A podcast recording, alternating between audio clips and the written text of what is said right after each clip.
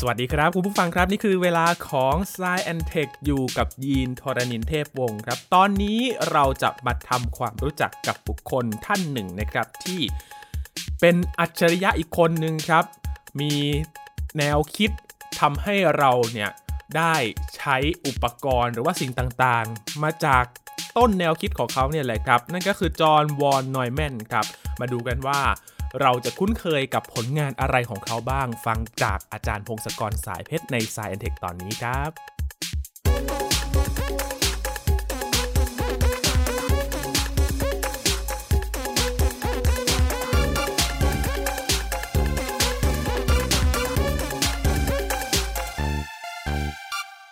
s าย n นเทคห่างหายจากการทำความรู้จักกับบุคคลสำคัญในวงการวิทยาศาสตร์เทคโนโลยี มาแล้วสักพักหนึ่งนะครับ กลับมาอีกครั้งหนึ่ง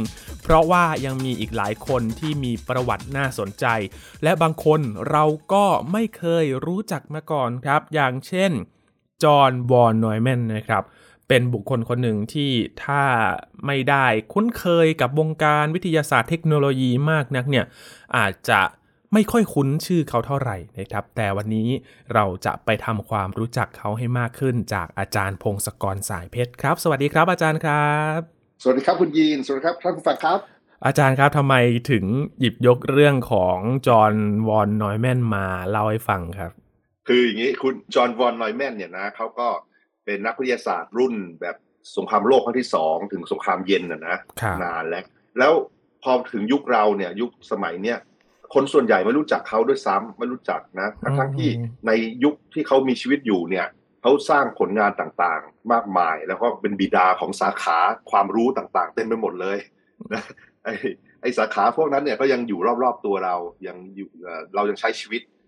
ที่มีอยู่ตอนนี้เกิดจากความรู้ต่างๆ ที่วอนนอยแมนริเริ่มขึ้นมานะครับครับก็เลยอยากมาเล่าให้ฟังบ้างคนรุ่นใหม่จะได้รู้จักเขาบ้างนะครับ คือ มันมันโชคร้ายที่เขาอายุสั้นมากเขาเขาเสียชีวิตแค่อายุประมาณห้าสิบสามห้าสิบสี่เองนะเออ ก็เลยแบบแทนที่จะอยู่ต่อได้ยี่สิบปีเนี่ย คงจะคือได้ Nobel Prize แน่นอนอาจจะสองอันด้วยซ้ำอะไรอย่างเงี้ยเพราะ No bel Prize เนี่ยมันมีข้อกำหนดอยู่ที่ว่าถ้าเสียชีวิตก่อนเนี่ยก็ไม่ได้รับรางวัลก็น่าเสียดายไปหลายคนเหมือนกันนะใช่ใช่ใช่เสียชีวิตก่อนก็อดนะทั้งที่ไอ้งานงานที่เขาเริ่มเนี่ยมีคนทำต่อแล้วได้ Nobel Prize อีกเป็นสิบอะ ไม่เอากันดีกว่าเพราะฉะนั้นเออเขาก็น่าจะได้ แล้วที่สำคัญคือเขาแบบว่าเป็นในในยุคคนในยุคเดียวกันที่อายุที่มีชีวิตร่วมกันสมัยนู้นเนี่ย กล่าวถึงวอนนอยแมนเนี่ย ไม่มีใครบอกว่าเขาทุกคนบอกว่าเขาฉลาดมากๆ มีหลายคนบอกว่าฉลาดกว่าไอน์สไตน์หรือเกอร์เดลอะไรสมัยนู้นด้วยซ้ำเราเรารู้จักไอน์สไตน์ใช่ไหมเราก็ทุกคนฉลาดที่สุดเนี่ยเราก็คิดถึงไอน์สไตน์ใช่ไหมแต่คนสมัยนั้นที่ รู้จักทั้งคู่เนี่ย บางคนบอกว่า von Neumann ฉลาดกว่าด้วยซ้ำเออไอเรื่องเนี้ยคือผมขุดมาเพราะว่าว่าอะไรเพราะว่ากลางปีที่แล้วผมไปดูหนังเรื่องออฟเปนไฮเมอร์นะครับไอหนังที่เกี่ยวกับการสร้างระเบิดนิวเคลียร์สหรัฐตอนนั้น แล้วก็มีตัวละครเยอะมากเลยนะเขาใส่ตัวละครที่เป็นนักวิทยาศาสตร์นักฟิสิกส์นักเคมีนักอะไรครบเต็มไปหมดเลย แต่ตัวละครสำคัญ ที่สุดคนหนึ่งหายไป ไม่มีจอห์นฟอนนอยแมนนนะโอ้ทำไมอย่างนั้นแหละครับ เป็นบุคคลที่ถูกมองข้ามไปเหรอเออคือมันก็อาจจะมีเหตุผลอย่างหนึ่งคือเขาไม่ได้อยู่ประจำตรงลอสอาลามอสคล้ายๆว่าเขามาครั้งละปีละประมาณสามสี่ครั้ง ครั้งละแบบไม่กี่สัปดาห์ เพราะว่าเขาทำงานเป็น super consultant เขา consult ให้ทุกหน่วยงานเลยเขาเขาต้องเดินทางไป แล้วก็เอาสมองเขาไปแบบทำงานให้ ให้แต่ละหน่วยงานใช่ไหมคิดคิดคิดแล้วว่าทำอย่างงู้นดิทำอย่างนี้ดิแล้วก็ไปหน่วยงานต่อไปต่อไป คือเหมือนเป็นคน guide adviseใช่ประมาณนั้นเลยนะคือระดับอย่างนั้นเลยล่ะหน่วยงานของสหรัฐตอนสงครามเนี่ย ใช้จอห์นวอนนอยแมนอยู่เกือบทุกแห่งแล้วเขาจะเป็น consult ไปมาเดินทางตลอด เพราะฉะนั้นเขาก็คือไม่ได้ประจำอยู่ตรงนั้น แต่ตอนที่มีการเทสระเบิดนิวเคลียร์คลินิตี้เนี่ยที่แบบระเบิดตุ้มเป็นครั้งแรกเนี่ยเขาอยู่นะเขาอยู่ ผมก็หวังว่าจะได้เห็นเขาในนัดแบบไม่มีไม่พูดถึง ก็เลยว้าก็เลยอ่าเลยมาเล่าสัหน่อยเดี๋ยวคนจะลืมเข้าไปนะอ่าทีนี้เขาถือว่าเป็นยอดอัจฉริยะสมัยนั้นเลยล่ะ แต่เนื่องจากเราเป็นคนยุคต่อมาใช่ไหมเราก็คุยว่าเขาจะฉลาดยังไงนะมันก็เหมือนกับลูกหมามาคุยกันว่าสถานีอวกาศอันไหนใหญ่กว่ากันใช่ไหมเราไปดูคำพูดของคนสมัยนั้นดีกว่าว่าพูดว่ายังไงนะครับ เอาฮันส์เบเทอฮันส์เบเทอนี่ในหนังออปเพนไฮเมอร์มีด้วยนะ คือเขาเป็นหัวหน้าด้านฟิสิกส์ทฤษฎีด้วยซ้ำนะฮันส์เบเทอเป็นนักฟิสิกส์ตอนหลังมาเนี่ยได้รางวัลโนเบลทางฟิสิกส์ด้วยนะเขาบอกว่าเขาพูดด้วยเองบอกว่าเนี่ยเขาสงสัยหลายครั้งเลยนะว่า ไอ้สมองของจอห์นวอนนอยแมนเนี่ย มันเหมือนกับสมองของสิ่งมีชีวิตที่วิวัฒนาการระดับสูงขึ้นไปกว่าพวกเราพวกมนุษย์เป็นอีกกลุ่มหนึ่งเลยเหรอครับอาจารย์อีกระดับหนึ่งแล้วแบบ เกินมนุษย์ออกไปอีกระดับหนึ่งเลยนะครับเออ หรือเอ็ดเวิร์ดเทเลอร์เอ็ดเวิร์ดเทเลอร์นี่ก็ทำระเบิดนิวเคลียร์อยู่ในหนังออปเพนไฮเมอร์เหมือนกัน คนที่ตอนหลังมาเป็นบิดาของระเบิดไฮโดรเจนนะระเบิดไฮโดรเจน thermonuclear bomb อะไรเนี่ยเขาบอกงี้เขาเป็นเพื่อนกับฟอนนอยแมนด้วย แล้วเขาบอกว่าเนี่ยเขาเห็นฟอนนอยแมนนั่งคุยเล่นกับลูกสามขวบของเทเลอร์เนี่ยเทเลอร์เขามีลูกชาย แล้วเขาก็วอนนอยแมนก็พูดคุยกับเด็กสามขวบอย่างแบบเป็น เท่าเทียมกันคือพูดคุยกันเป็นรู้เรื่องมีเหตุผลมีผลอะไรเลยนะ แล้วเทเลอร์ก็บอกบางครั้งเขาก็สงสัยเหมือนกันว่า เวลาฟอนนอยแมนคุยกับพวกเราเนี่ยเขาก็ต้องทำตัวแบบนี้ให้คุยกับพวกเรารู้เรื่องคือระดับเขาเกินพวกเราไปเยอะอะไรอย่างเงี้ยต้องคุยให้เหมือนคนให้ได้อะไรอย่างนี้นะ หรือ หรืออ่าอีกคนหนึ่งยูจีนวิกเนอร์ยูจีนวิกเนอร์นี่ก็เป็นนักฟิสิกส์ที่ได้ Nobel Prize ตอนหลังอีกเหมือนกัน ครับเขาบอกว่า เขารู้จักคนฉลาดเต็มไปหมดเลยนะ คือเขาอยู่ในวงการเนี่ยเขารู้จักแม็กซ์แพลงก์แม็กซ์วอนลาวเออเวอร์เนอร์ไฮเซนเบิร์กพอลดิแรกคือชื่อคนเหล่านี้นี่รางวัลโนเบลทั้งนั้นนะนักฟิสิกส์เนี่ยแล้วก็ลีโอซิลาร์ดเอ็ดเวิร์ดเทเลอร์ก็เป็นเพื่อนรักของเรา แล้วก็ไอน์สไตน์ก็เป็นเพื่อนของเราของคุณวิกเนอร์คุณยูจีนวิกเนอร์ บอกว่าเนี่ยเรารู้จักคนฉลาดเหล่านี้ทั้งหมดเลยนะ แล้วก็รู้จักคนที่อายุน้อยๆ ที่แบบเก่งๆ ที่เอ่อ upcoming ขึ้นมาเนี่ย ก็รู้จักเป็นไปหมด แต่ว่าไม่มีใครสักคนที่คิดได้เร็ว แล้วก็ลึกซึ้งเหมือนจอห์นวอนนอยแมนแล้วเขาบอกว่าเขาพูดเรื่องนี้บ่อยในต่อหน้าคนเหล่านี้คนฉลาดเหล่านี้แล้วคนฉลาดเหล่านี้ก็ไม่เคยมีใครขัดแย้งเขาครับใช่ไหมโอเคงั้นฟังจากอย่างนี้น่าจะเป็นคนฉลาดจริงนะไปดูตอนเด็กๆเขาตอนเราหกขวบเราทำอะไรกันเอ่ยจำได้ไหม กำลังจะขึ้นปหนึ่งเลยครับปหนึ่งประมาณหนึ่งแค่ผมยังขุดดินอยู่เลยผมจำได้พยายามขุดขุดดินอยู่ใต้ต้นไม้เนี่ยหกขวบปรากฏว่าฟอนไนแมนหารเลขแปดหลักในหัวได้แล้วตั้งแต่หกขวบอ๋อใช่ไหมแล้วก็รู้ภาษา ancient Greek ตั้งแต่สมัยนั้นนะคืออย่างนี้คือจริงๆเขาเป็นลูกคนรวยมาก คือพ่อแม่เขาเนี่ยเป็นนายแบงค์เลยนะ คือพ่อเขาก็มาจากฮังการีพวกนี้ครอบครัวเขาอยู่จากฮังการี แล้วก็ตอนหลังอพยพมาที่อเมริกา แต่ว่าตอนที่อยู่ฮังการีเนี่ยพ่อเป็นนายแบงค์แต่ไม่ใช่นายแบงค์ปกติเขาเป็นอะไรล่ะด็อกเตอร์ทางรออะเขาแบบว่าเป็นปริญญาเอกทางกฎหมายอะนะแล้วก็ทำงานอะไรต่างๆ แล้วทำให้ทำงานให้ฮังการีให้ Austrian Empire เนี่ยจนร่ำรวยเนี่ยแล้วเขาก็เลี้ยงลูกแบบให้ความรู้อะไรลูกต่างๆเลยมีจ้างคนมาสอนอะไรต่างๆ แต่ว่าคือวอนนอยแมนตั้งแต่หกขวบเนี่ย มีการรู้จักภาษากรีก แล้วก็ คำนวณเลขหาเลขแปดหลักในหัวได้ มีการพยายามอะไรคุยเป็นโจ๊กภาษากรีกอะไรเงี้ยกับคนอื่นอย่างเงี้ยครับแล้วภาษาภาษานี่นอกจากภาษาฮังการีฮังการีนที่เขาเป็นถ้าเกิดในนั้นเนี่ยรู้จักภาษาอังกฤษฝรั่งเศสเยอรมันอิตาเลียนนะแล้วก็ตอนหลังมีพวกสเปนพวกอะไรด้วย นี่คือแบบความเรียนรู้เร็วมาก แล้วแปดขวบเราทำอะไรรู้ไหมแปดขวบพวกเราทำอะไรแปดขวบแปดขวบก็ยังไม่ต่างอะไรจากหกขวบเลยครับอาจารย์ใช่ ผมเรื่องผมเพิ่งรู้จักว่ามีวันจันทร์ถึงวันศุกร์ไม่ว่าจันทร์ถึงอาทิตย์อะไรอย่างเงี้ยแล้วก็เดือนมกราจำได้ว่าแปดขวบเนี่ยเพิ่งจะปั่นจักรยานแบบคล่องๆได้ ใช่ไหมใช่ไหมพวกเราไม่รู้เรื่องเลยใช่ไหมนี่คือแต่บอลไดแมนนี่เขารู้จักเรื่องแคลคูลัสแล้วถ้าเทียบแคลคูลัสเนี่ยคือเรียนตอนม .6 เลยนะครับอาจารย์อ่าใช่แล้วเขาแปดขวบนี่เขารู้เรื่องแล้วสองขวบเขารู้เรื่อง advanced calculus ทฤษฎีฟังก์ชันอะไรพวกนี้แล้วสิบสองขวบนะเออแล้วเขาก็เนี่ยเขาศึกษาคณิตศาสตร์อะไรต่าง ๆเขาเร็วมาก คือกลายเป็นว่า พอถึงอายุประมาณสิบเจ็ดถึงสิบเก้าเนี่ยเขาเริ่มตีพิมพ์คณิตศาสตร์ผลงานทางคณิตศาสตร์ระดับโลกแล้วอะอายุตรงนั้นสิบเก้านะ เออ แล้วลองทายซิว่าคนอย่างเนี้ย ตอนเข้ามหาลัยเขาเรียนอะไร เออ คือ คณิตศาสตร์หรือเปล่าครับอาจารย์ดูคำนวณขนาดนี้ตอนจบเรารู้ว่าเขาเป็นบิดาของหลายสาขาใช่ไหมแล้วเขาเก่งคณิตศาสตร์มากใช่ไหมเราก็อาจจะเดาว่าเขาต้องเรียนคณิตศาสตร์ใช่ไหมครับแต่ทีนี้คล้ายๆว่าคุณพ่อเขาก็บอกเอ้คณิตศาสตร์มันจะหากินได้หรือวะเนี่ยคนในสมัยก่อนก็ห่วงอ่าสมัยก่อนก็ห่วงแล้วสมัยนี้เหมือนกันใช่ไหมคนสมัยนี้ก็คิดเหมือนกันอ่าแต่ว่าคือเขาก็เลยเอ่อมีพยายามไปหานักวิทยาศาสตร์นักคณิตศาสตร์มาพูดคุยกับลูกนะว่าพ ยายามให้ไปเรียนแบบอย่างอื่นที่ไม่ใช่คณิตศาสตร์ แล้วปรากฏว่านักคณิตศาสตร์และนักวิทยาศาสตร์เหล่านี้ที่มาคุยคุยอะบางคนถึงกับน้ำตาซึมแล้วเห็นแบบความเก่งของคนนี้ซาบซึ้งมาก แล้วก็บอกว่าถ้าคนนี้ไม่เรียนคณิตศาสตร์เนี่ย มันจะเป็นเป็นอะไรล่ะการสูญเปล่าของของความสามารถของทาเลนต์อะของอะไรล่ะพรสวรรค์เลยนะเห็นไหมเอออันพ่อเขาบอกโอเคก็เรียน แต่ว่าให้ไปเรียน chemical engineer คือวิศวกรเคมี เป็นงานเป็นวิชาหลักกันแล้วกัน แต่ว่างานคณิตศาสตร์ไม่เลิกทำก็เขาอยากทำอะไรเป็นฮ็อบบี้ก็ทำไปครับนะ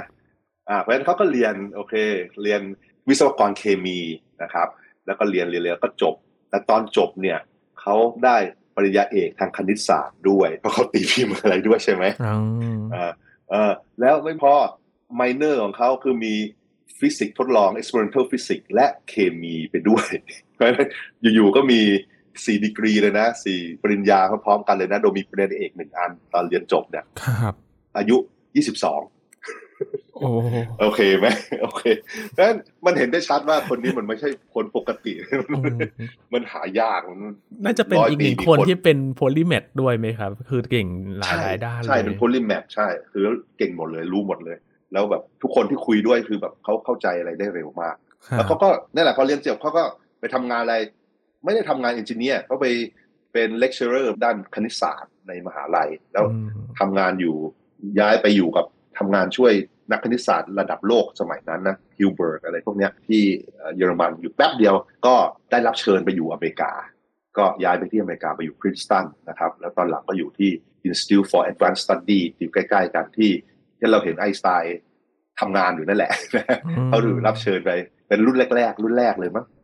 นะซึ่งสี่คนแรกอะเนี่ยเป็นหนึ่งในนั้น แล้วอายุแบบนิดเดียวเองอะเพราะทุกคนเห็นว่ามันเก่งจริง แล้วก็ไปอยู่ที่อเมริกาแล้วก็เป็นนักคณิตศาสตร์ แต่ขณะเดียวกันช่วงนั้นมันมีการค้นพบทฤษฎีควอนตัมอะไรต่างๆ ใช่ไหมอ่านั้นกำลังถกเถียงกันเลยเจ้าเถียงถกเถียงกันเลย แล้วก็ในที่สุดก็มีการค้นพบตีพิมพ์มาเวอร์เนอร์ไฮเซนเบิร์กตีมาเรียก matrix mechanics แล้วก็ชเรอดิงเงอร์ก็พิมพ์มาเป็นสมการชเรอดิงเงอร์ ทั้งสองอันเนี่ยก็อธิบาย quantum mechanics ทำงานอะไรยังไงยังไง แล้วหลายๆคนก็นักฟิสิกส์ก็ทำงานพยายามดูทฤษฎีเหล่านี้คำนวณว่าสิ่งที่เราจะวัดได้เป็นยังไงบ้างอะไรเงี้ยอะตอมต่างๆ แสงที่จะวัดออกมาจากอะตอมต่างๆ เป็นยังไงก็คำนวณคำนวณแล้วก็ทำการทดลอง แต่ว่าก็ค่อนข้างมั่วๆนะคือแบบอะไรทำงานได้ก็ได้ อันไหนไม่ได้ก็ไม่รู้ว่าเพราะอะไรมันทำไม่ได้อย่างนี้เป็นต้น ก็ หนังสือเล่มแรกที่ฟอนนอยแมนพิมพ์ก็คือนี่แหละ เป็นภาษาเยอรมันก็คือเขาเรียกว่าเป็นคณิตศาสตร์ของ quantum mechanics นั่นเอง คือเขาโชว์ให้ดูว่าสิ่งที่แวร์เนอร์ไฮเซนเบิร์กค้นพบ กับสิ่งที่ชเรอดิงเงอร์ค้นพบมันเป็นเรื่องเดียวกันนะแล้วก็โชว์ให้ดูว่ามันเป็นเรื่องเดียวกันอย่างไรนะแล้วก็ปรากฏว่าไอภาษาต่างๆที่เขาใช้เนี่ยคือแบบเรียกว่า Hilbert space ต่างๆอะไรเงี้ย คือถ้าเกิดไปเรียนด้าน quantum mechanics ก็จะเจอคำศัพท์เหล่านี้ ไอสิ่งที่เราเรียนเนี่ย เป็นวิใช้คำพูดคำศัพท์ต่างๆ ที่ฟอนนอยแมนและดิแรกเป็นคนกำหนดด้วยซ้ำก็คือ ผมก็เรียนมาตอนผมเรียน quantum mechanics อะไรต่างๆ ในวิชาฟิสิกส์ผมไม่รู้หรอกนะว่าใครเป็นคนคิดคำพูดเหล่านี้สมการเหล่านี้ แต่ว่าจริง ๆ คือฟอนนอยแมนเป็นคนสรุปต่างๆนั่นคือหนังสือเล่มแรกที่เขาเขียนนะนั่นคือสิ่งหนึ่งที่เขาทำมา อันนั้นคืองานใหญ่อันหนึ่งอันแรกนั่นก็คือทำด้านฟิสิกส์แล้วใช่ไหม ครับนั้นนี่คือฟิสิกส์นะครับ ต่อมาแล้วเขาทำอะไร เดี๋ยวก่อนยังไม่ทำอะไรหรอกเพราะว่ามันมีสงครามโลกขึ้นมาสงครามโลกเกิดขึ้นมาโอเคเขาโดนเรียกตัวด้วยไหมครับ เพราะว่าช่วงสงครามโลกเนี่ยส่วนใหญ่นักวิทยาศาสตร์เนี่ยจะโดนเรียกตัวไปช่วยงาน โอ้ใช่ เพราะว่าเขาย้ายมาที่อเมริกาใช่ไหมแล้วเขาก็ตอนสงครามโลกโลกเกิดเนี่ยเขาอายุประมาณสามสิบนิดๆครับ แล้วเขาก็ได้รับเป็นพลเมืองอเมริกัน แล้วเขาสมัครเลยนะ สมัครจะไปลบเลยนะ แล้วก็สอบผ่านอะไรทุกอย่างแต่ว่า โชคดีกองทัพบอกเฮ้ยยูอยู่แก่ไปอยู่ไปทำอย่างอื่นดีกว่าใช่ไหมเดี๋ยวไปลบแล้วตายเปล่าๆใช่ไหมก็นั่นแหละกองทัพเลยใช้สมองของแกแบบว่า กองทัพอากาศกองทัพเรือกองทัพบกใช้หมดเลยว่า ต้องวิจัยอะไรต้องผลิตอะไรต่างๆ ต้องจัดเรียงทรัพยากรอย่างไรครับแกก็จะช่วยสร้างโมเดลทางคณิตศาสตร์และคำนวณอะไรต่างๆ แล้วก็มันก็มีโครงการลับที่เกี่ยวกับ ระเบิดนิวเคลียร์ใช่ไหมระเบิดนิวเคลียร์ตอนแรกเนี่ยก็จะมีบอกว่าเอ๊ะจะเอายูเรเนียมมาชนกันยังไง ให้มันมวลมันเยอะแล้วจะเริ่มระเบิดจะพลูโตเนียมมันรวมกันยังไงใช่ไหมแล้วก็มีหลายไอเดียไอเดียแรกก็บอกว่าเขาบอกว่ามียูเรเนียมสองชิ้น แล้วก็ยิงให้มันวิ่งใส่กันเขาเรียกอันนี้เขาเรียกว่าออกแบบระบบกันไทป์คือกันก็คือปืนนั่นแหละ คือกับอยู่ในลำกล้องแล้วยิงปุ้มให้มันมาชนกัน แต่ข้อเสียคือพอมันเข้าไปใกล้ๆกันปุ๊บเนี่ยมันเริ่มมีปฏิกิริยานิวเคลียร์มันก็เกิดความร้อนความดันมันก็ผลักให้ ก้อนเหล่านี้กระเด็นออกจากกัน ก็เปลี่ยนมวลเป็นพลังงานได้น้อยประสิทธิภาพน้อย ก็มีไอเดียคือวอนนอยแมนอธิบายบอกว่า เนี่ยนะ เนื่องจากเขาไปทำงานให้กองทัพบกเยอะเลย แล้วก็ทำการคำนวณเกี่ยวกับระเบิดแรงระเบิดต่างๆ แล้วก็การวางลูกระเบิดเป็นรูปยังไงให้ปล่อยให้ความดันระเบิดวิ่งไปทางไหนอะไรเงี้ยเขาเรียก shaped charge shaped charge คือชาร์ตนี่คือระเบิด shape นี่ก็คือรูปทรงอะเขาเป็น expert ด้านนี้เขาบอกว่า เอ้ยเราเอาถ้าเกิดเราสามารถเอาไอ้พวกยูเรเนียมพลูโตเอาเอาพลูโตเนียมเนี่ยมันเรียงกันให้เหมือนกับลูกบอลนะ แล้วก็เอาระเบิดอยู่ด้านนอกนะ แล้วให้ระเบิดพร้อม ๆ กันได้ แล้วออกแบบให้มันแบบเหมือนมันมีการโฟกัสแรงดันอะไรต่าง ๆ เนี่ย มันจะกดให้พลูโตเนียมกดเป็นก้อนเล็ก ๆ แล้วก็ระเบิดได้ประสิทธิภาพสูงมาก ถ้าเกิดไปดูหนังออปเพนไฮเมอร์ก็จะเห็นไอ้ลูกบอลนั่นแหละนะอันนี้เขาเรียกว่า implosion วิธีระเบิดแบบ implosion คือ ผลักให้พลูโตเนียมเข้ามารวมกันเป็นลูกบอลเล็กๆครับทีนี้มันก็ทำยากแล้วก็เขาทำกันอยู่สักพักหนึ่งไม่สำเร็จ แต่ว่าในที่สุดมันสำเร็จเนี่ยแต่สำเร็จได้ที่เพราะว่าวอนนอยแมนและทีมเขาเนี่ยออกแบบการคำนวณว่าจะคำนวณว่าหน้าตาของระเบิดมันต้องเป็นยังไงนั้นหน้าตัดมันต้องเป็นยังไงมันถึงจะแบบแรงระเบิดมันจะโฟกัสได้พอเหมาะพอสมอะไรต่างๆ ก็อันนี้ก็ถ้าไม่มีก็ไม่มีระเบิดนิวเคลียร์แบบที่สองแบบแบบนั้นแบบ implosion นะครับ นี่ก็คืออันที่สองของเขา แต่ขณะที่เขาแก้ปัญหาเหล่านี้เนี่ยเขาเห็นความสำคัญของการคำนวณ เพราะว่าไอสมการต่างๆ ที่อธิบายว่าธรรมชาติทำงานยังไงเนี่ย มันไม่สามารถแก้ด้วยมือด้วยดินสอด้วยปากกาได้ง่าย ๆ แล้วใช่ไหมมันจะต้องทำการคำนวณแบบว่าเป็นตัวเลขว่ามันเป็นงี้งี้แล้วมันมือคนมันก็จะทำยากเขาก็เริ่มรู้จักใช้คอมพิวเตอร์ตอนนั้นก็เริ่มมีคอมพิวเตอร์นะคอมพิวเตอร์ที่แบบยังไม่ใช่อิเล็กทรอนิกส์เต็มตัวคอมพิวเตอร์ที่บางทีเป็นสวิตช์ รีเลย์ก็ขยับไปขยับมาก็ได้ก็ได้ก็ได้หรือว่ามันก็เริ่มมีแบบสวิตช์แบบว่าเป็นหลอดเอ่อเขาเรียกอะไรนะหลอดหลอดสุญญากาศเนี้ยนะคือเปิดปิดโดยไฟฟ้าได้ อันเนี้ยฟอนนอยแมนก็เป็นคนมองเห็นเลยว่ามันสำคัญที่จะต้องมีของประเภทนี้ของคอมพิวเตอร์นั่นเอง แล้วก็ก็ไปพูดคุยกับทีมคนต่างๆ ที่ทำงานด้านคอมพิวเตอร์ทั้งหลายเนี่ย แล้วเขาก็มาสรุปว่าคอมพิวเตอร์มันควรจะหน้าตาเป็นยังไงคอม พิวเตอร์ที่เป็นใช้อิเล็กทรอนิกส์เนี่ยคือเปิดปิดการทำงานด้วยไฟฟ้าล้วนๆ แล้วก็เป็นคอมพิวเตอร์ที่แบบว่าใช้ได้ทั่วไป คือไม่ใช่เฉพาะเจาะจงเฉพาะงาน คือตอนนี้คอมพิวเตอร์ที่เราใช้แบบแล็ปท็อปอะไรต่างๆมันเป็นคอมพิวเตอร์ทั่วไปคือ อยากให้มันทำอะไรก็ใส่โปรแกรมเข้าไปใช่ไหมครับแต่ตอนเริ่มต้นสมัยนู้นอะมันไม่ค่อยชัดเจนนะว่าคอมพิวเตอร์ควรจะเป็นแบบนี้คือ คนเขาออกแบบคอมพิวเตอร์สำหรับงานเฉพาะเฉพาะ ไปเรื่อยๆเลย มีงานเฉพาะแบบหนึ่งก็ออกแบบคอมพิวเตอร์แบบหนึ่งไปเลย แต่นี่แหละฟอนนอยแมนเป็นไอเดียของฟอนนอยแมนว่าเฮ้ยคอมพิวเตอร์มันควรจะเป็นแบบไม่เฉพาะเจาะจง เราควรจะเขียนโปรแกรมใส่โปรแกรมเข้าไปในหน่วยความจำแล้วก็มีส่วน CPU เนี่ยมาอ่านว่าโปรแกรมให้ทำอะไร แล้วก็ก็ดึงข้อมูลมันทำตุ๊ดตุ๊ดคำนวณกุ๊บกุ๊บแล้วก็ดูขั้นตอนต่อไป แล้วก็วนอย่างนี้เป็นพันล้านครั้ง แล้วก็ได้คำตอบอะไรออกมา อันนี้ไอเดียนี่คือฟอนนอยแมนบอกว่าควรจะทำอย่างนั้น แล้วก็เขียนเป็น paper นะแล้วก็ชักชวนให้คนสมัยนั้นอะที่ทำงาน research เนี่ยมาช่วยกันทำเป็นเหมือน open source รุ่นแรกเลยอะใช่ไหมช่วยกันทำมันก็สำเร็จอะมันก็ในที่สุดเราก็มีคอมพิวเตอร์ ตอนแรกก็เป็น mainframe ยักษ์แบบใหญ่เท่ากับตึกเท่ากับโต๊ะเออเท่าเท่ากับห้องใหญ่ๆเลยใช่ไหมแล้วตอนนี้มันก็ค่อยๆเล็กลงเรื่อยๆเล็กลงเรื่อยๆไอ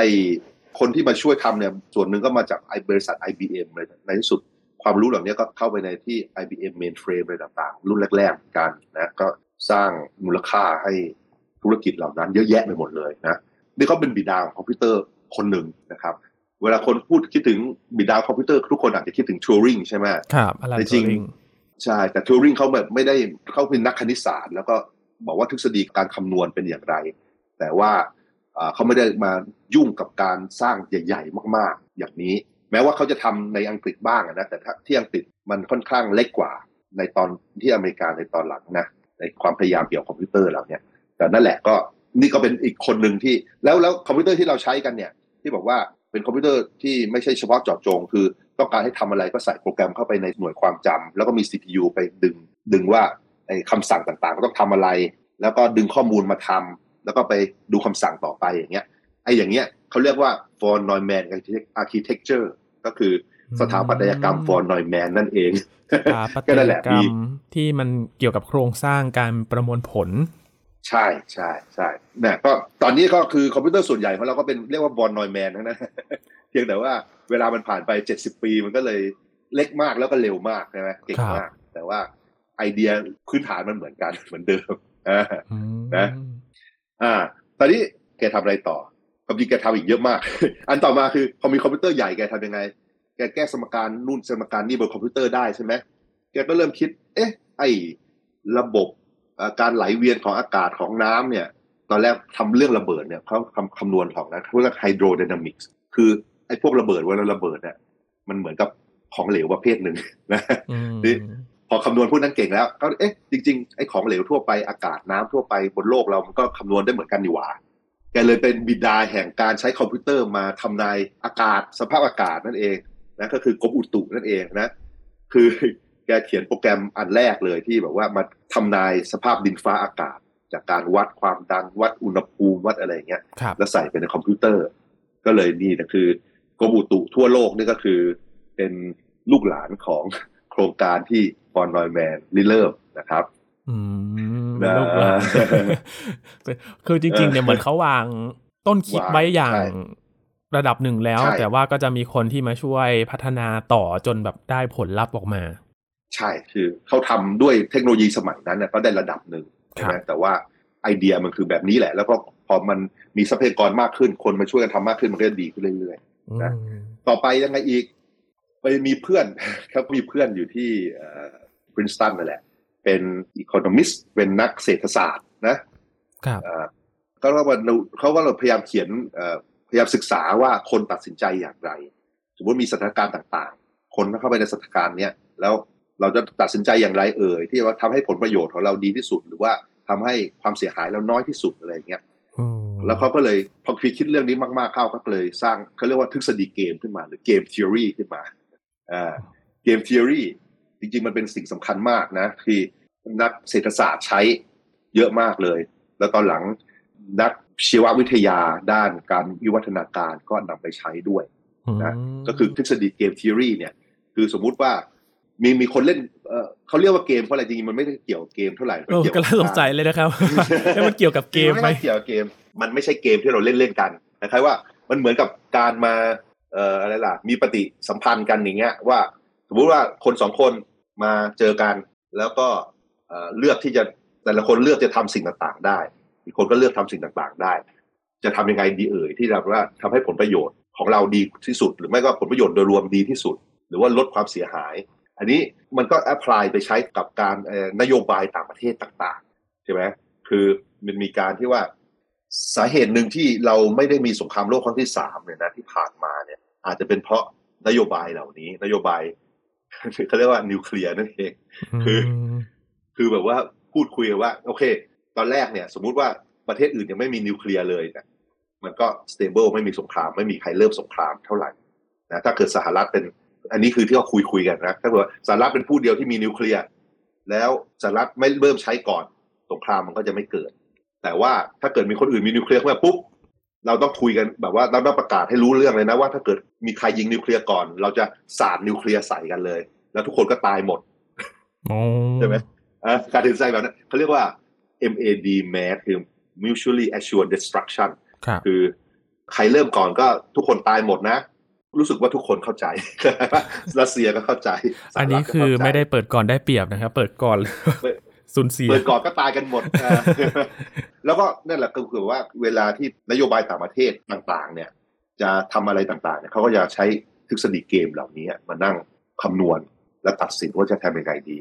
นะทฤษฎีเกมอันเนี้ย พอเริ่มเข้ามาปุ๊บก็จะมีนักคณิตศาสตร์และนักเศรษฐศาสตร์มานักศึกษาเยอะเลยใช่ไหมครับเขาก็เลยหลายๆคนได้รางวัลโนเบลต่าง ๆ มา คนที่ได้ที่ดังสุดก็จอห์นเนชจำได้ไหม Beautiful Mind ที่เป็นหนังน่ะ จอห์นเนชที่เอ่ออันนี้เขาก็เจอ Nash Equilibrium เขาได้รางวัลโนเบลแล้วอีกหลาย ๆ คนนะ ผมจำชื่อไม่ได้แต่ว่า มีงานเรื่องเกี่ยวกับ จะประมูลอย่างไรให้ดี จะจัดสรรทรัพยากรอย่างไรให้ดี หรือว่าถ้าเกิดมีคนสมัครงานสมัครมหาวิทยาลัยต่าง ๆ เนี่ยควรมหาวิทยาลัยจะคัดเลือกคนอย่างไรเนี่ยเป็นต้นไอ้ความที่มันใช้ทฤษฎีเกมคำนวณทั้งนั้นเลย แล้วก็คนที่เสนอเหล่านี้ได้รางวัลโนเบลกันเต็มไปหมด เราก็ค่อนข้างชัวร์ว่า ถ้าเกิดบอลนอยแมนไม่ตายอายุสั้น ๆ เนี่ยเขาก็คงได้ด้วยแหละ คือแบบเขาเป็นคนก่อตั้งเลยอะแล้วอยู่ๆคนที่ทำตามนี่แบบตามตามในหลาย ๆ สาขานี่มีเป็นสิบที่ได้รางวัลโนเบลนะต่อมาก็แล้วเขาทาอะไรอีกนะเขาก่อนที่เราจะค้นพบ DNA ก่อนที่วัตสันแอนคริกจะค้นพบ DNA เนี่ยวอนนอยแมนมีความสนใจว่าสิ่งมีชีวิตมันเพิ่มจำนวนได้ยังไง แล้วเราจะสร้างของที่มันเพิ่มจำนวนแบบว่าแพร่พันธุ์ได้เหมือนสิ่งมีชีวิตไหมนะคำถามนี้เขาก็ถามปุ๊บเขาก็ไปนั่งศึกษาศึกษาแล้วเขาก็เขียนทฤษฎีที่เป็นนักคณิตศาสตร์ของเขาขึ้นมานะแล้วก็ก็มีหลักการอะไรต่างๆ ว่าสิ่งที่จะแพร่พันธุ์และมีชีวิตได้มันต้องมีอะไรบ้างเขาก็เขียนเขียนเขียนเขียนเขียนหลายๆอย่างปรากฏว่าหลาย ๆ หลักการนั้นน่ะมันแสดงอยู่ในธรรมชาติในที่สุด ตอนเราค้นพบ DNA การเก็บข้อมูลใน DNA อะไรต่างๆ การที่แบบ copy DNA อะไรต่างๆ เนี่ย ปรากฏว่า ทฤษฎีของวอนไนแมนมีการทำนายไว้แล้วว่ามันควรจะเป็นประมาณนี้แหละนะก็คือมองเขามองไปได้ไกลกว่าชาวบ้าน แล้วก็ตอนหลังก็มีการค้นพบในธรรมชาติจริงๆ เรื่อง DNA เรื่องอะไรทีนี้มันมีอีกสองสาเรื่องที่วอนไนแมนคิด แต่ว่าเรายังทำไม่เสร็จก็คืออย่างแรกก็คือเรื่องนี้แหละเครื่องเครื่องจักรที่คิดได้นะเขาเป็นคล้ายๆเป็น father of AI เหมือนกันนะเขาเคยทำงานร่วมกับทูริงอยู่แป๊บหนึ่งมาเจอกันนะเคยเจอกันด้วย เคยเจอกันเคยเจอกัน แล้วก็เขามีการคิดเรื่องว่าเครื่องจักรมันจะคิดอย่างไรได้บ้างนะ แล้วเขาก็เลยมีการเขียนไอ้เนี่ยแล้วเรื่องเขาพยายามเขียนงานสุดท้ายเนี่ยคือพยายามเขียนเรื่องสมองและเครื่องจักรครับ แต่ว่าทำอยู่ได้สักปีสองปีตอนสุดท้ายเนี่ยแล้วก็เขียนไม่จบนะคือแบบเขียนแล้วก็ตายไปก่อนนะอันนี้ก็เป็นสิ่งที่ยังไม่สำเร็จ แต่ว่าไอ้เรื่องเครื่องจักรที่จะแพร่พันธุ์ได้ตัวเองอะไรอย่างเงี้ย ก็เริ่มมีคนมาทำเขาเรียกเป็น cellular automata อะไรต่างๆ นี่คือศัพท์ในเทคนิคเนี่ยก็มีคนมาทำต่ออีกหลายสิบปี แล้วก็ดูเหมือนว่าอาจจะเป็นไปได้ อาจจะเริ่มเราอาจจะเริ่มสร้างเครื่องจักรเล็ก ๆ อาจจะใช้เซลล์นี่แหละ ใช้เซลล์มาช่วยด้วย หรือบางทีอาจจะใช้หุ่นยนต์เล็ก ๆ ด้วย แล้วก็ใช้ไอ้ของเหล่านี้มาช่วยสร้างของในสถานีอวกาศจะส่งไปที่ดาวต่างๆนะแล้วไปทำนู่นทำนี่แล้วก็ก็ปีตัวเองแล้วก็ ช่วยปรับพื้นที่ผิวอะไรต่างๆมีการรีเสิร์ชอย่างนี้เพิ่มเติม เราต้องรอดูต่อไป ดีไม่ดีก่อนพวกเราตายในยี่สิบสามสิบสี่สิบห้าสิบปี อาจจะได้เห็นของเหล่านี้ สิ่งที่บอลนอยแมนเห็นล่วงหน้ามาก่อนเราแล้ว เป็นร้อยแบบเจ็ดสิบปีที่แล้วนะคือจริง ๆ นี่เราเล่าได้สรุปมากๆนะจริงๆแบบถ้าเกิด นี่ผมยังไม่ได้พูดเรื่องคณิตศาสตร์เลยเพราะว่าพูดไปพวกเราก็คงไม่รู้เรื่องเราผมก็ไม่ค่อยรู้เรื่องเดี๋ยวอาจจะงงได้ใช่ใช่ใช่คือจริงๆงานคณิตศาสตร์เขาเยอะแบบนี้เยอะเลยคือแบบครับแต่ว่าเนื่องจากผม train มาด้านด้านนักฟิสิกส์อะผมไม่ได้มีความสามารถด้านคณิตศาสตร์อะไรสูง พอที่จะไปเล่าให้ฟังได้ ถ้าผู้สนใจควรจะไปศึกษาเองควรจะไปค้นหาชื่อเขาเลยจอห์นวอนนอยแมนครับเออจริง ๆ บนอินเทอร์เน็ตมันมีเรื่องของเขาเยอะเพียงแต่ว่าคนทั่วไปไม่รู้จัก มีหลายหลายคนบอกว่าน่าจะเป็นมนุษย์ที่ฉลาดที่สุดเนี่ยในยุคร้อยปีที่ผ่านมานี่แหละนะอย่างน้อยก็ระดับไอสไตน์อะใช่ไหมว่าระดับอย่างนั้นเลย ก็เลยมาเล่าให้ฟังว่ามีคนอย่างนี้นะ แล้วก็เวลาพวกเราคิดว่า เอ้ย พวกเราวิฉลาดแล้วนะ เดี๋ยวเราให้เจียมตัวไว้ มันมีมันมันมีคนอย่างระดับนั้นอีกนะเพราะเราไม่ต้องภูมิใจอะไรมากไปเวลาเราเราแบบเจียมตัวแล้วก็ทำงานของเราให้หนักแล้วทำให้เยอะๆเข้าไปสะสมไปเรื่อยๆนะคือไม่ต้องไปคิดว่าเอ้ย เราฉลาดกว่าคนอื่นไม่ใช่ เพราะว่าไม่ว่าเราคิดว่าเราฉลาดกว่าคนอื่นยังไงก็ตามนะวอนนอยแมนฉลาดกว่าเราเป็นมหาศาลประมาณนั้นอันนี้มันเป็นพรสวรรค์หรือพรแสวงครับอาจารย์ ถ้ามองอย่างนี้ ทั้งสองอย่างครับจริงเขามันมีพรสวรรค์แน่นอน เพราะว่าแบบไอ้สามขวบแล้วบวกลบคูณหารเลขได้เนี่ย มันต้องมีฮาร์ดแวร์ประหลาดไม่ต่างจากเราพอสมควรใช่ไหมครับแต่ว่าเขาเป็นคนทำงานหนักมากเขาคิดตลอดเวลา มีคนบอกว่าเขาเสพติดการคิดด้วยซ้ำเขาไม่ต้องนั่งเขาไม่ต้องนั่งแล้วทำงานนะคือเขาเดินไปเดินมาไปอยู่ห้องนู้นห้องนี้เสียงดังอะไรต่างๆเขาก็ทำงานเขาคิดด้วยได้ไปได้เรื่อยๆ ตลอดเวลา ถ้านับชั่วโมงการคิดเขาเขาเยอะมากแหละคือนั่นแหละเขาฝึกเยอะ อันนี้ก็เลยเป็นแบบว่า พอดีกันสองอย่างไงทั้งพรสวรรค์และพรแสวงมันรวมกันก็เลยเป็นสุดยอดอันหนึ่งของมนุษยชาติเลยนะครับครับชีวิตของเขาเนี่ยทำให้เราได้รู้เรื่องอะไรบ้างครับอาจารย์ รู้ว่าอะไรเหรอ อืม รู้ว่าจริง ๆ แบบอย่างแรกนะ ธรรมชาติมันมีกฎเกณฑ์เยอะมากเลยอะครับแล้วก็พอไปขุดขุดขุดขุดมันก็เจอได้เยอะจริง ๆ นะ แล้วก็สามารถใช้ รูปแบบทางคณิตศาสตร์ต่างๆ มาอธิบายได้เยอะเลยนะครับ อันนี้คืออย่างหนึ่งแล้วก็อีกอย่างหนึ่งคือจริง ๆเขาก็เหมือนกับคนธรรมดาทั่วไปนะ มีคนเล่าว่าเขาชอบตลกทะลึ่งแล้วก็ชอบเล่าเรื่องโจ๊กต่างๆ แล้วเขาก็ชอบปาร์ตี้ด้วยนะนี่เขาคนนี้เขาตลกมากเป็นนักคณิตศาสตร์ชอบปาร์ตี้ เนื่องจากเขารวยมากใช่ไหมเขาจะเปิดบ้านเขาก็แบบว่าเชิญนักคิดนักอะไรมานั่งคุยกันเล่น เฮฮาปาร์ตี้เยอะแปลว่าไอ้คนที่ทำงานหนักและฉลาดเนี่ยเขาก็ไม่จำเป็นต้องไปนั่งเออมันไม่มีรูปแบบอะไรเป๊ะๆนะคือมันมีได้หลายแบบมากใช่ไหมเพราะฉะนั้นสิ่งที่เราจะทำอะไรต่อไปเนี่ย เราก็คิดว่าหน้าที่เรางานของเราเนี่ยมันมีอะไรที่น่าทำเราก็ทำให้มันดีๆเยอะๆเอาไว้ ไม่ต้องไปเรียนแบบใครเหมือนกันนะที่อีกอย่างหนึ่งเออแล้วอะไรอีกอย่างที่เราเรียนจากวอนแมนได้ ไม่รู้เสียมันลำบาก แต่ว่าไฟคือ เขารู้สึกว่าเขามีความ curiosity คืออยากรู้ทุกเรื่องเลยดูเวลาไปคุยกับใครเนี่ย มีใครไปถามอะไรเขาเนี่ยเขาก็พยายามศึกษาอย่างนั้นเขาแบบเขามองว่าทุกอย่างเนี่ยมันน่าสนใจไปหมดครับเขาไม่เหมือนพวกเราหลาย ๆ คนที่ประเทศเราเนี่ยพอเรียนเสร็จแล้วเรียนจบแล้วเลิกเรียน ใช้ชีวิตที่เหลือไม่อยากเรียนรู้อะไรเพิ่มแล้วแต่คนนี้รู้สึกเขาพยายามเรียนรู้อะไรเพิ่มเติมไปเรื่อยๆคิดไปเรื่อยๆเราก็อาจจะ พยายามทำตามเขาก็ได้บ้างนะอาจจะมีประโยชน์สำหรับเราครับ อืมแต่เริ่มต้นการเรียนรู้เนี่ย เริ่มจากสิ่งที่อยากรู้ก่อนนะครับ มันถึงจะต่อยอดไปได้เนาะมันก็จะทำให้เราเนี่ย ได้เห็นอะไรใหม่ ๆ ดีกว่าการที่เราอยู่กับที่ แล้วก็รออะไรเข้ามามันคงไม่ได้มีอะไรที่มาจุดประกาย จริง ๆ เรื่องของนักวิทยาศาสตร์หลาย ๆ คนนะครับ ที่ได้เล่าผ่านแซนเทคเนี่ยก็น่าจะเป็นแรงบันดาลใจให้กับหลาย ๆ คนเหมือนกันครับ ครับ อันนี้ก็บันทึกชื่อของจอห์นวอนไนแมนนะครับ ที่มาทำความรู้จักกัน คราวนี้ถ้าใครไม่คุ้นชื่อ ถ้ามาฟังสายเทคนี้ต้องคุ้นชื่อแล้วนะครับ วันนี้ขอบคุณอาจารย์มุสกรมาก ๆ เลยครับ ยินดีครับ สวัสดีครับ ครับ นี่คือ Science Tech นะครับ คุณผู้ฟังติดตามรายการของเรากันได้ที่ www.thaipbspodcast.com ครับ รวมถึงพอดแคสต์ช่องทางต่างๆ ที่คุณกำลังรับฟังเราอยู่นะครับ อัปเดตเรื่องวิทยาศาสตร์เทคโนโลยี และนวัตกรรมกับเราได้ที่นี่ทุกที่ทุกเวลากับไทย PBS Podcast ครับ ช่วงนี้ยินทรณินเทพวงศ์พร้อมกับอาจารย์พงศกรสายเพชรลาไปก่อนนะครับ สวัสดีครับ